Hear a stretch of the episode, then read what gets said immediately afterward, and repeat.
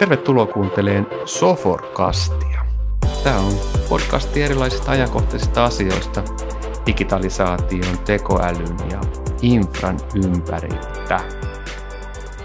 Ja tänään me keskustellaankin hyvin paljon sovelluskehityksestä ja siitä, että mitä se tarkoittaa meillä Soforilla ja miten se on sitten mahdollisesti muuttunut tässä matkan aikana. Ja mulla on tänään mukana keskustelemassa Jukka Peltoaho Soforilta. Tervetuloa Jukka. Hyvää päivää. Miten kauan sä oot ollut nyt Soforilla töissä? Tämä on nyt mun toinen kierros Soforilla, että olin tuossa välissä toisessa firmassa töissä. Jos laskee molemmat yhteensä, niin kymmenen vuotta. On siinä aikaa. Mä oon itse asiassa kattonut vanhoja organisaatiokaavioita ja siellä oli sun nimi. Okei. Okay. Että, että jos joku miettii, että minkä takia mä katson vanhoja organisaatiokaavioita, niin, niin, niin meillä on tänä vuonna, kun me nyt tehdään tätä podcastia vuonna 2021, niin meillä on tulossa 30 vuotta täyteen ja sitten siinä osana sitä niin sitten pari kertaa vilkasin vanhoja kaavioita ja siellähän sä olit. Tuotekehityksessä taisit olla jo silloin mukana, muistanko ihan väärin? Joo, kyllä siellä oltiin, oltiin tota noin niin aika jopa osittain samoilla teknologioilla tein kuin mitä tänäkin päivänä ja ihan vielä semmoisissa projekteissa, jota on vielä tänäkin päivänä käytössä. Että kyllä, ne, ne, niitä joutuikin vähän käpistelemään heti, kun tuli tälle takaisinkin tänne. Että. Miten sulla, kun sä oot nyt toista kertaa täällä ja yhteensä kymmenen vuotta ollut, niin miten, miten sun aikana on se työ, mitä sä teet, voit vielä kertoa, että mikä se sun titteli on, mitä kaikkea siinä arjessa on, niin miten se on muuttunut? No joo, nykyään mä oon niin sovellusarkkitehdin roolilla, joka tarkoittaa sitä, että on enempi ihan heti tarjousvaiheessa mukana etsimässä niitä ratkaisuja asiakkaiden tarpeisiin. Sitten on myös, myös ihan toteuttamassa niitä mukana ja, ja sitten on, on vielä siinä käyttöönoton jälkeenkin tukemassa asiakasta näissä. Ää, näin niin kuin yleisesti, niin onhan tämä softa-kehittyminen tässä parissa kymmenessä mitä, vuodessa, mitä mulla on tässä työuraa, niin on se huimasti kehittynyt. Tekniikat muuttunut, kaiken näköistä tullut lisää ja se on aina uudet työkalut, niin ne yleensä helpottaa, mutta sitten tässä on tämä kehityksen mukana pysyminen on se ehkä se vaikein homma, että kerkiää oppimaan aina uusia asioita ja osaa niistä erottaa, että mitä meidän kannattaa käyttää ja mikä ehkä jättää, jättää pois. Meneekö sulla muuten paljon aikaa äh, siinä niin kuin teknologiatrendien tai vastaavien työkalujen niin kuin seuraamiseen? Teekö se sitä säännöllisesti myös niin kuin vapaallakin? Joo, vähän teen vapaa- vapaa-ajalla myös sitä, että pysyn kärryillä.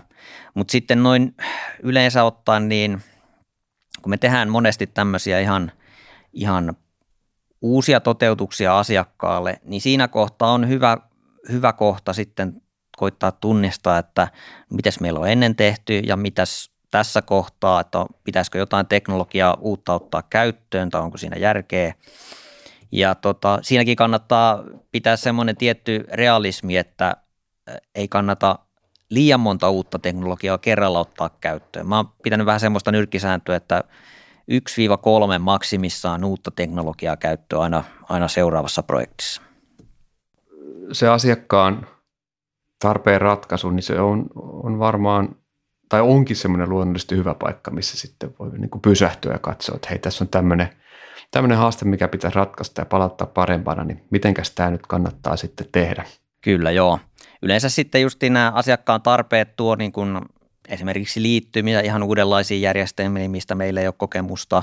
No nehän nyt on sitten pakko ottaa mukaan, mutta sitten on lisäksi niin kuin se, ei ehkä välttämättä niinkään asiakkaiden suoraa tarpeista tuleva, vaan, vaan sanotaanko nyt koko aika halutaan helpommin päivitettävää, helpommin ylläpidettävää, pilvessä toimivaa sovellusta.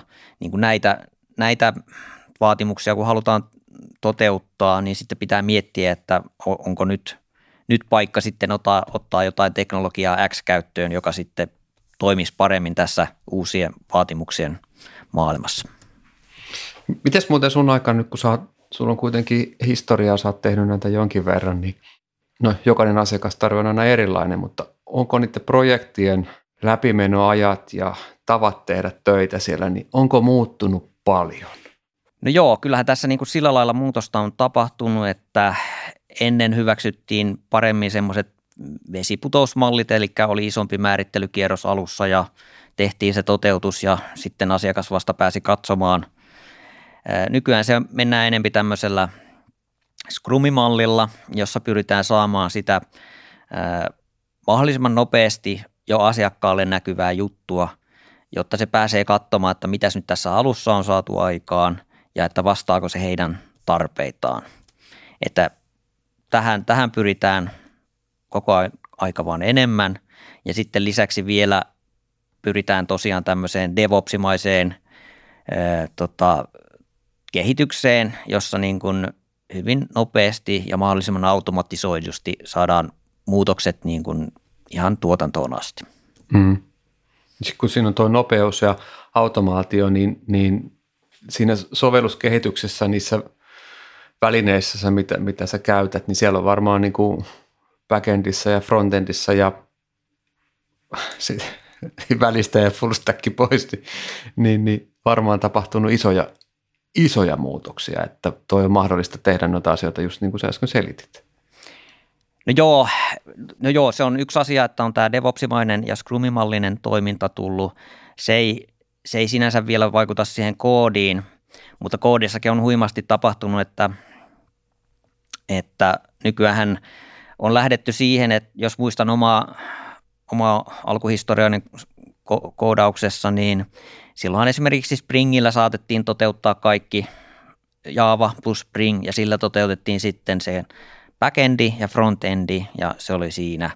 Nykyään se alkaa olla enempi sitä, että backendi toteutetaan jollain esimerkiksi Javalla tai Microsoftalla tai teknologialla X ja sitten on erikseen frontendi, joka esimerkiksi Angularilla tai Reactilla toteutetaan ja siinä justi pyritään käyttämään tämmöistä tota, nimenomaan frontendin näppärään kehitykseen tarkoitettua hmm. työkalua. Hmm. Tämä on niinku semmoinen iso muutos tässä niinku 20 vuoden aikana, mikä on tapahtunut.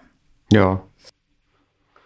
Niin se varmaan säkin tuit koulusta, niin työssä oppinut uutta, niin kuin sä kerroit tuossa, että asiakaskeikkojen kautta tai asiakastarpeiden ratkaisujen kautta, niin, niin, niin päässyt sitten aina uusiin, uusiin sisälle ja sitten luontaisesti se ympäristö tai oma, oma osaaminen on kehittynyt siinä. Juurikin näin. Mitäs nyt meillä, kun sä oot, niin, niin sun rooli on varmaan aika paljon hakea niitä uusia, niin kuin sä kerroit, ja sitten katsoo, että muut, jotka on mukana tekemässä, niin pystyy omaksumaan ja päästään sitten hyvin niillä teknologioilla eteenpäin. Onko se myös osa sun arkea? Joo, toi on just, just noin, eli, eli tota, uutta projektia, niin se on monesti minä, mikä sen perustan ja haen siihen ne perusratkaisut eri teknologioiden kanssa – tai teen näitä DevOpsin tyyppisiä juttuja, tai sitten jos on esimerkiksi pilveä tai Kubernetesiä taustalla, niin myös tätä puolta sitten otan siinä käyttöön. Ja se on justiin monesti mun homma on semmoista, että mä, mä, nime, mä oon niin kuin siinä vähän niin kuin keihäänkärkenä tai tienavaajana, että otan sitä jotain teknologiaa X käyttöön ja sitten kun me saan siitä se perustoteutukset sun muut, niin sitten pystyn antamaan muille siitä Joo. tekemistä. Joo. Joo, no mitäs pilvi näkyy sulla, muuta kuin harrastuksissa? no joo, joo, tässä ei viitattu pilven polttamiseen, vaan lähinnä taitolennon lentämiseen. Mutta joo, töissähän se on näkynyt jo jonkin aikaakin. Muistaakseni olen ensimmäisen kerran tehnyt Amazonin AVS-juttuja 2011 vai 2010, jotain sitä luokkaa. Nyt kun tuli tähän Soforille 2008, niin silloin tuli, silloin hyppäsi sitten Asure-peliin. Ja, ja kyllä siinä on koko aika yhä enemmän ja enemmän tehdään pilven kanssa juttuja. Ja sanotaanko vieläpä niin, että vaikka jos asiakkaalla on vaatimus, että se on on-premise, taikka olkoon vaikka hostattuna, mutta Suomessa hostattuna, niin siltikin siihen tulee vähän semmoisia – saattaa tulla tämmöisiä pilvimäisiä vaatimuksia, skaalautuvuutta, resilienssiä siihen sovelluksen toimintaan, kaikkea tämmöistä, mm. niin joo, yhä enemmän se tulee, tai oikeastaan jos sanoisin, niin kaikki projektit, mitä nyt tässä ihan parina viime vuotena, niin ne on tehty, ne on tehty pilveä ajatellen, vaikka ne ei välttämättä ihan niin kuin pilvessä pyörikkää sitten, mm. kaikki ainakaan.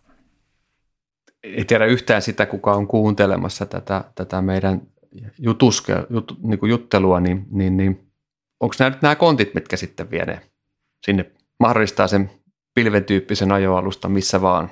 Sitä niin paljon puhutaan, että jos joku miettii tuolla, että onkohan nyt kontit, mitkä sen tekee, niin mites, onko ne nyt muuta kuin merillä seilaamassa?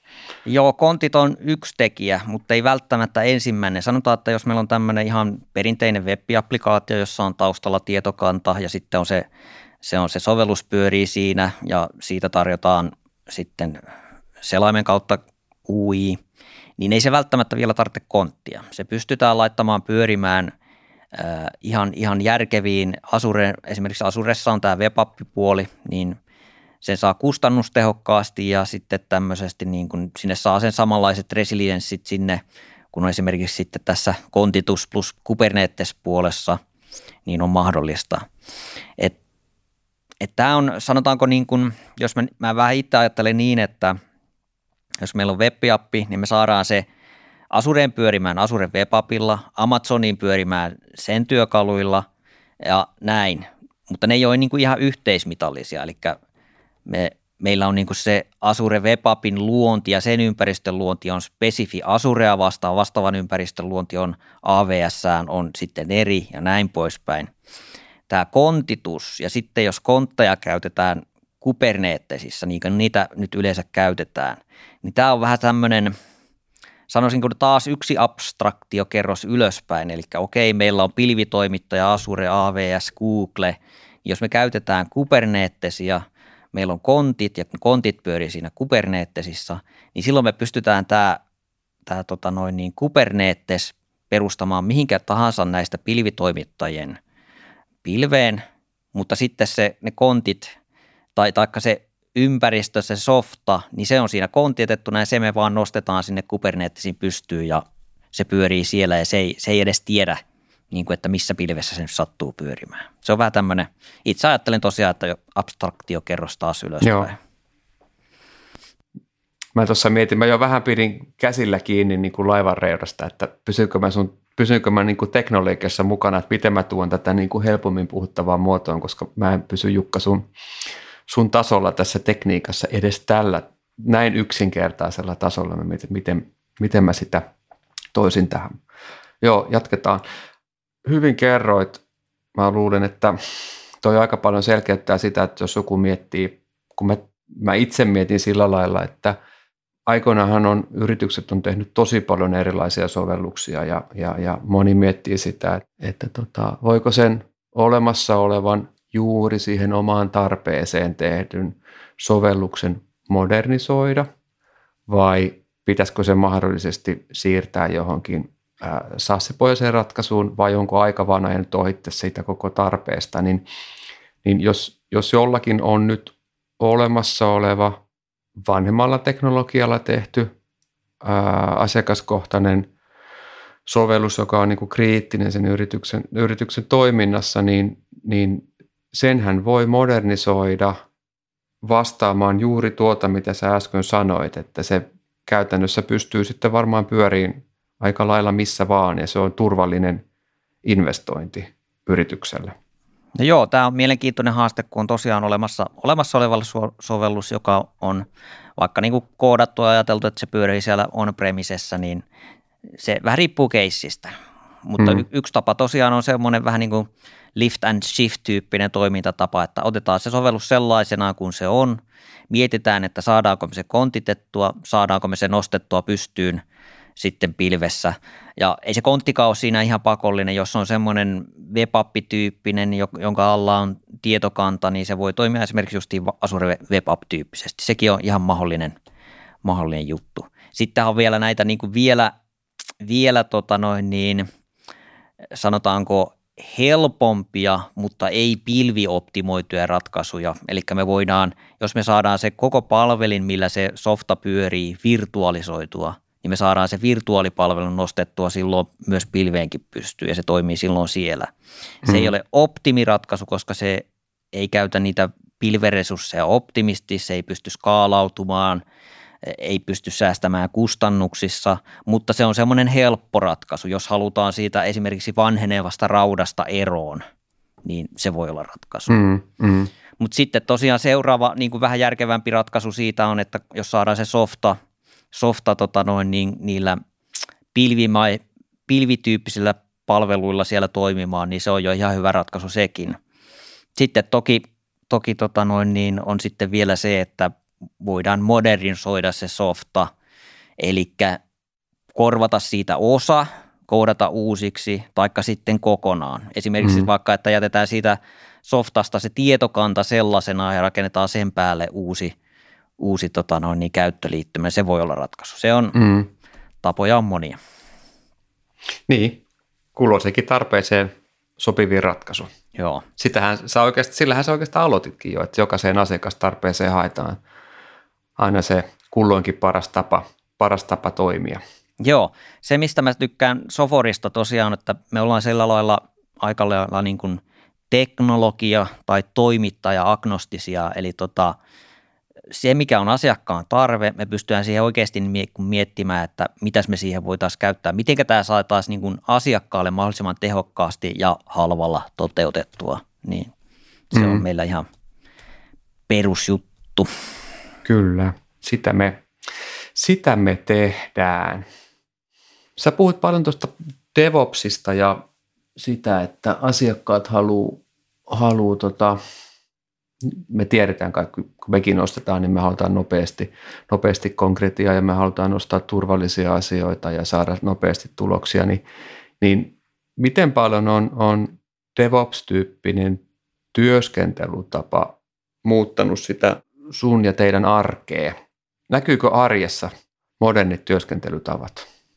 Joo, DevOpsi, joka tota, tulee tosiaan nyt, no ensinnäkin siinä on, sehän tulee nyt sanoista, että DevOps ja operations, eli on Ennen ehkä oli semmoista ajateltu, että on yksi tiimi, joka kehittää ja on toinen tiimi, mille tuodaan se valmis kehitetty juttu ja ne pistää sen tuotantoon ja operoi sitä.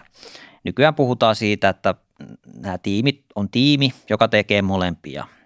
Kaikki ei välttämättä tee kaikkia hommia siinä. Joku voi olla keskittynyt enemmän siihen devaukseen, toinen sitten siihen operointiin. Mutta joo, se, mikä tässä DevOpsissa on sitten niin kuin tämmöisiä jo, maailman niin kuin johtavia periaatteita on se, että halutaan niitä nopeita kehityssyklejä. Asiakkaalta tulee määritys tai pyyntö, että tämmöinen fiiture pitäisi saada.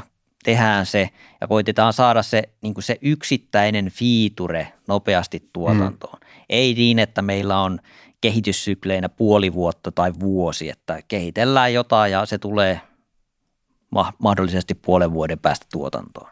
Mm. Niin kuin jossain isommassa kokonaisuudessa. Siellä ei olekaan se yksi fiiture, vaan siellä on niin kuin 50 fiiturea tullut siinä yhdessä pompsissa. No joo, tämä on se DevOpsin tämmöinen nopea tuotekehityssykli on niin kuin semmoinen yksi kiijuttu. Ja jotta se taas on mahdollista, niin siinä on ihan niin kuin pakko olla automatisointi. Eli automatisointi mahdollisimman pitkälle. Eli parhaimmillaan se menee niin, että, ja meilläkin on semmoisia projekteja, että kehittäjä tekee sen featuren ja se on tehnyt sen omassa branchissään, eli sanotaan, sanotaan tota noin, niin sorsakoodista, sillä on se on master branchi, missä on se niin kuin ajantasaisin juttu. Kehittäjä tekee, okei, okay, tämmöinen feature-pyynti tuli, se tekee sitä branchin, eli haaran, jossa se tekee sitten sitä omaa kehitystään häiritsemättä mu- muita – kun se mm-hmm. näkee, että se saa sen valmiiksi, se tekee merge requestin, jonka sitten joku toinen kehittäjä tai arkkitehti tarkistaa, että okei, onko täällä onko tämä hyvää koodia, onko täällä ne ja ne jutut huomioitu. Ja jos se on hyvä, niin merge requesti hyväksytään, jolloin sitten välittömästi niin kuin automaattisesti käynnistyy ainakin seuraavat vaiheet, eli buildi, ajetaan sille sorsakoodille buildi, ajetaan sille unit-testit, integraatiotestit, ja jos ne kaikki menee läpi, niin siitä syntyy asennettava paketti. Ja tämä tosiaan kaikki käynnistyy automaattisesti, se kaikki tapahtuu serverillä, ei tapahdu kehittäjän työkoneella. Ja sitten meillä on myös, ja tämä on tyypillistä, että sitten tämä buildi, buildattu sovelluspaketti, niin se automaattisesti asentuu ää, testiympäristöön. Taikka, no okei, niitä voi olla useampia ympäristöjä, kaksi tai kolme. Kolme on aika tyypillinen myös, eli on tota, sanotaanko devi-ympäristö, se sovellus asentuu sinne devi-ympäristöön tuosta vaan, sinne saattaa tulla jopa useita päivityksiä per päivä ja se pörähtää sinne, se menee käyntiin ja sitten voi, siitä tulee ilmoitus ja siitä voi sitten vaikka juurikin se kehittäjä vielä testata, että hei, toimiihan tämä nyt myöllä täällä devi-ympäristössä. No Yleensä tämä, tämä vaihe tapahtuu automaattisesti, se menee sinne testi devi-ympäristöön. Sitten voi olla erilliset portit tai liipasimet, eli tulee ilmoitus jollekin vaikka sähköpostilla, että hei, devi-ympäristö on päivittynyt, on uusi sovelluspaketti. Tämän, haluatko asentaa tämän testi kautta tuotantoympäristöön? Ja tämä nyt on sitten vähän niin kuin projektikohtainen sopimus, että kuka, kuka tämä hyväksyy ja missä vaiheessa, mutta sitten siitä edelleen se vaan menee johonkin, johonkin paikkaa, painaa nappulaa ja taas lähtee automaattiset asennukset käyntiin. Mm-hmm. Ja parhaimmillaan tuotanto päivittyy niin, että käyttäjä ei edes huomaa sitä, että tuotanto päivittyi. Se ehkä huomaa sen siitä, että hei, täällä on joku uusi nappula, täällä on joku uusi toiminto, mutta se ei huomaa mitenkään niin kuin se, se pystyy käyttämään sitä sovellusta siinä koko aika ja sitten vaan yhtäkkiä, että ajaa, täällä on tämmöistä jotain uutta. Mm-hmm. Et se on ihan huomattavasti erilainen malli kuin taas sitten mitä oli tuolla vielä 20 vuotta sitten, että se oli hyvin paljon käsipeliä, että asennettiin niitä sovelluksia tuotantoon. Otettiin etäyhteyttä sinne tuotannon palvelimelle, siirrettiin jotain softapakettia, asennettiin se sinne ja katsottiin, että kaikki toimii. Tämä automatisointi tuo etuja siinä, että no ensinnäkin se tapahtuu nopeasti, toiseksi se tapahtuu toistettavasti ja kolmanneksi se, se vähentää sitä kautta virheitä. Hmm. Ja sitten se on, se on sille käyttäjälle vielä paljon helpompaa, kun ei, ei varmaan tule etukäyttökatkoksia. Käyttää Joo. vaan ja homma toimii. Joo, parhaimmillaan tosiaan saa, päästään siihen, että tuotannossa ei, ei tuotantopäivitykset ei aiheuta käyttökatkoksia. Mm. Joo, ja sitten kun sitä tehdään asiakkaan kanssa, niin se asiakkaan oma, ke, omat kehitystarpeet, niin nehän on, niitähän on paljon helpompi pistää jonoon ja edistää, edistää asioita kuin sitten, että on tehty ennen vähän eri tavalla. Kyllä se varmaan, tai nuo asiat, mitä sä kerrot, niin kyllä ne tekee sitten softan ostamisesta ja, ja omistamisesta niin paljon turvallisempaa asiakkaalle. Joo. Kuin mitä se on ollut ennen. E- erityisesti se, että se paljon nopeammin pääsee e, katsomaan, ei ehkä sitä tuotantovalmista koodia, siellä on vasta, niin kuin se pääsee heti alusta katsomaan vaikka kahden viikon syksyllä, että mitä se nyt on saatu aikaa. Ja se pystyy heti siitä sitten antamaan palautetta, että okei, joo, meillä oli määritelty niin, mutta – me ehkä halutaankin se kuitenkin näin nyt, nyt mm. kun pääsee tarkemmin katsomaan. Entisen vesiputousmallin aikaan, niin jos se tosiaan oli sitä, että oli määrittely, toteutus ja sitten se lopullinen tuote esitellään asiakkaalle, eli siinä on vaikka puolen vuoden sykli, niin siinä kohtaa, jos tuli sitten palautetta, että jotain pitää muuttaa tai lisätä, niin se oli jo paljon isomman työn takana sitten se, se muutos. Minkälaista osaamista sun mielestä tuossa sun työssä vaaditaan, kun niin kuin sen teknologian lisäksi?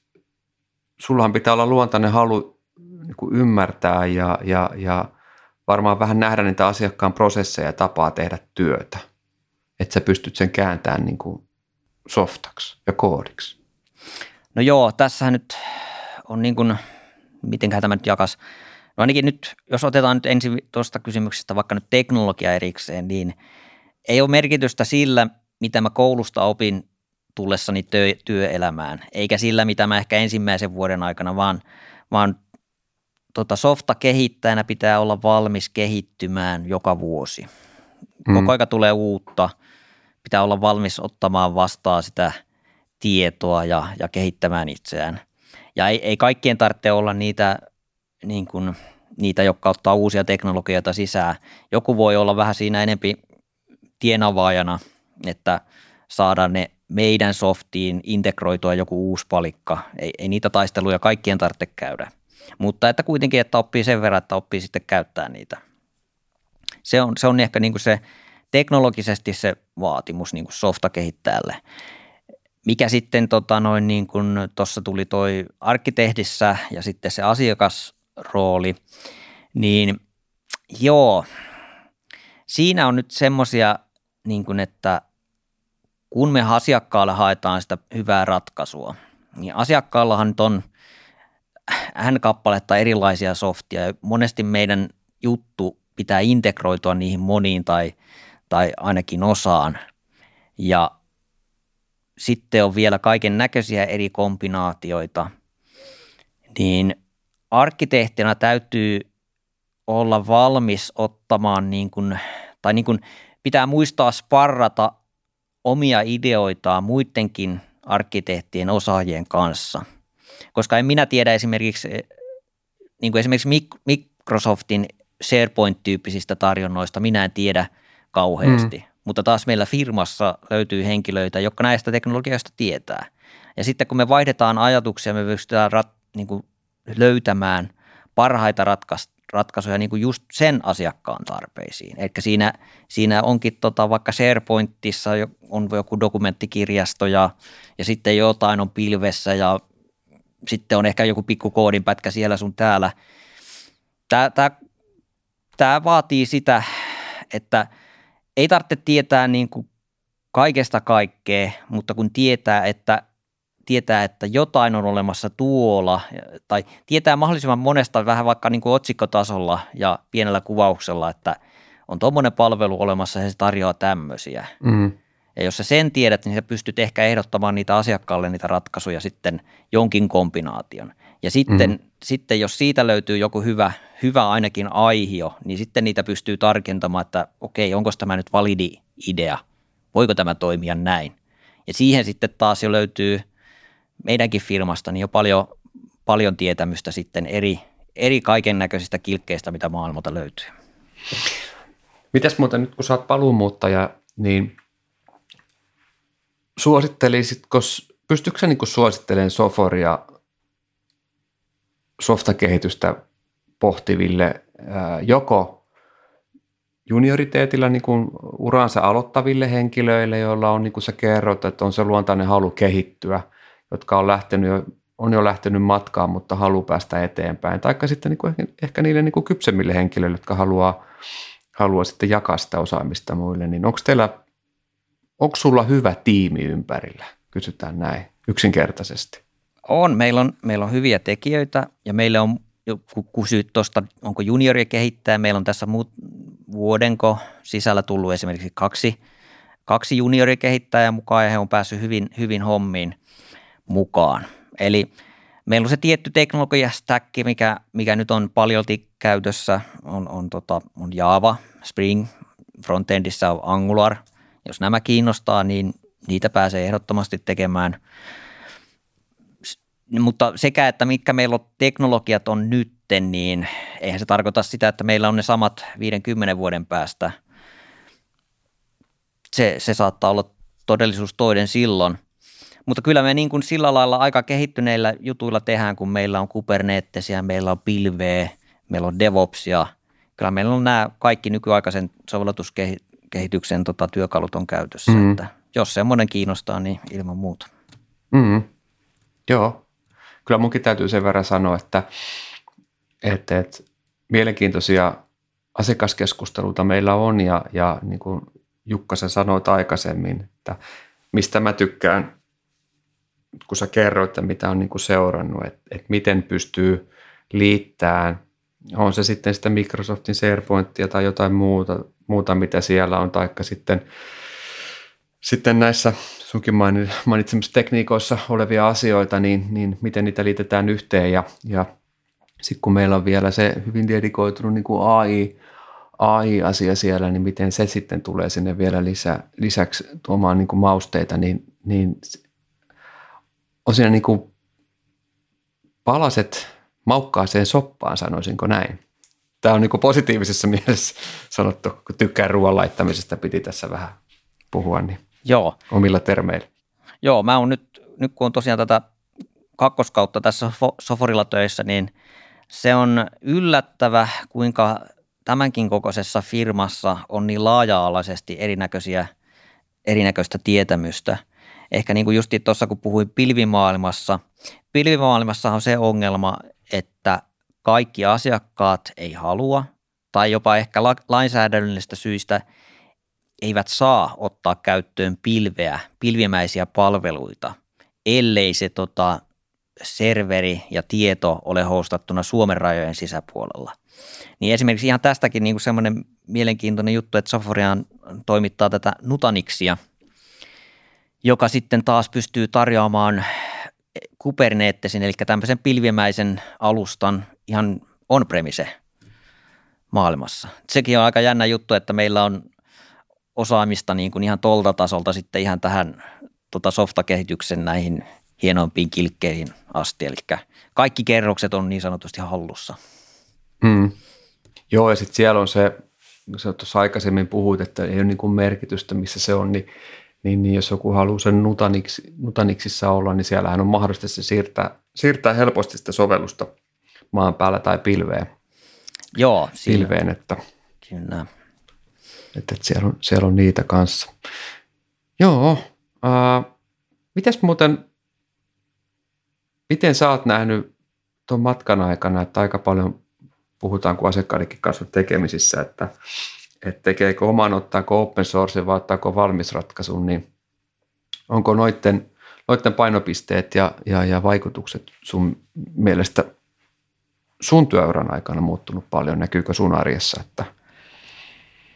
Mun mielestä se tuo kysymyskenttä ei ole muuttunut niin paljon, että okei, nykyään päivänä on paljon enempi saatavina jotain sassityyppistä toimituksia, eli voit ostaa kuukausimaksuun jonkun per käyttäjä jonkun palvelun käyttöön ja se voi ehkä toimia jossain tarkoituksessa ja toimiikin. Mutta niin, niin niitä oli sen tyyppisiä aikaisemminkin, ehkä ei niin paljon. Mutta että onko se niin kuin joku valmis sohta, onko se räätälöity, niin mun mielestä se kysymyskenttä on aika paljolti sama tänä päivänäkin, koska joo, sä voit saada valmista pöytään, mutta tar- onko se sinulle sitten räätälöity tarpeeksi, onko se sinulle räätälöity tarpeeksi mm. hyvin? Et siinä on aina se tämä, tämä kysymyskenttä – ja sitten on olemassa niitä, niitä kohtia, mihinkä niin valmiita ratkaisuja ei vaan kerta kaikkiaan löydy. Mm. Et ei, ei tässä niin kuin, sillä lailla en näe, näe suurta muutosta tässä kentässä. Joo, aika paljon on, on niin kuin nämä SaaS-ratkaisuthan on ollut esillä viime vuosina tosi paljon ja, ja, ja sillä, sillä sitä kanssa kysyin, että ne on noussut esille. Mutta mä, mä kanssa itse koen sen niin, että, että tota, yrityksellä on sellaisia toimintoja, joissa se yritykselle luotu ratkaisu tuottaa se kilpailuedun. Ja, ja silloin se Jukka, mitä sä nyt oot tässä tämän puolisen tuntia puhunut, nämä modernilla keinoilla, niin kuin kehitystavoilla ja, ja ylläpitotavoilla, niin on, on, on helpompaa saavuttaa se yksilöllinen kilpailuetu ja ylläpitää sitä kuin mitä se on ollut ehkä ennen näissä räätälisoftissa. Joo, tuossa mun mielestä osut yhteen, yhteen avainkysymykseen, eli se mikä on firmoille yhteistä, niin niihin löytyy SaaS-ratkaisuja hyvinkin, eikä oikein kannata edes muuta harkitakaan. Esimerkiksi O365, sehän on nyt on, on hyvin monessa yrityksessä käytössä. Ennen vanhaa oli omat sähköpostipalvelimet ja systeemit sun muuta. Ei ole, tänä päivänä siinä ei ole enää mitään järkeä. Mutta se onkin semmoinen hyvin yleinen, käy kaikille asiakkaille – mutta sitten justiin mitä spesifimpään sen yrityksen tarpeeseen mennään, niin sitä vähemmän löytyy niitä. Mm, kyllä. Hyvä. Mulla oli Jukka tosi kiva, kun sä tulit juttelemaan mun kanssa vähäksi aikaa tähän. Mitäs me vielä sanottaisiin tonne kuulijoille?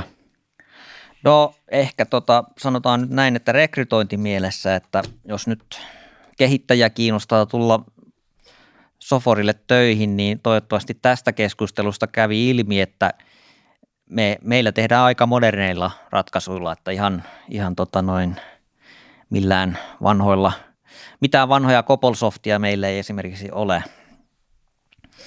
Et siinä mielessä tervetuloa.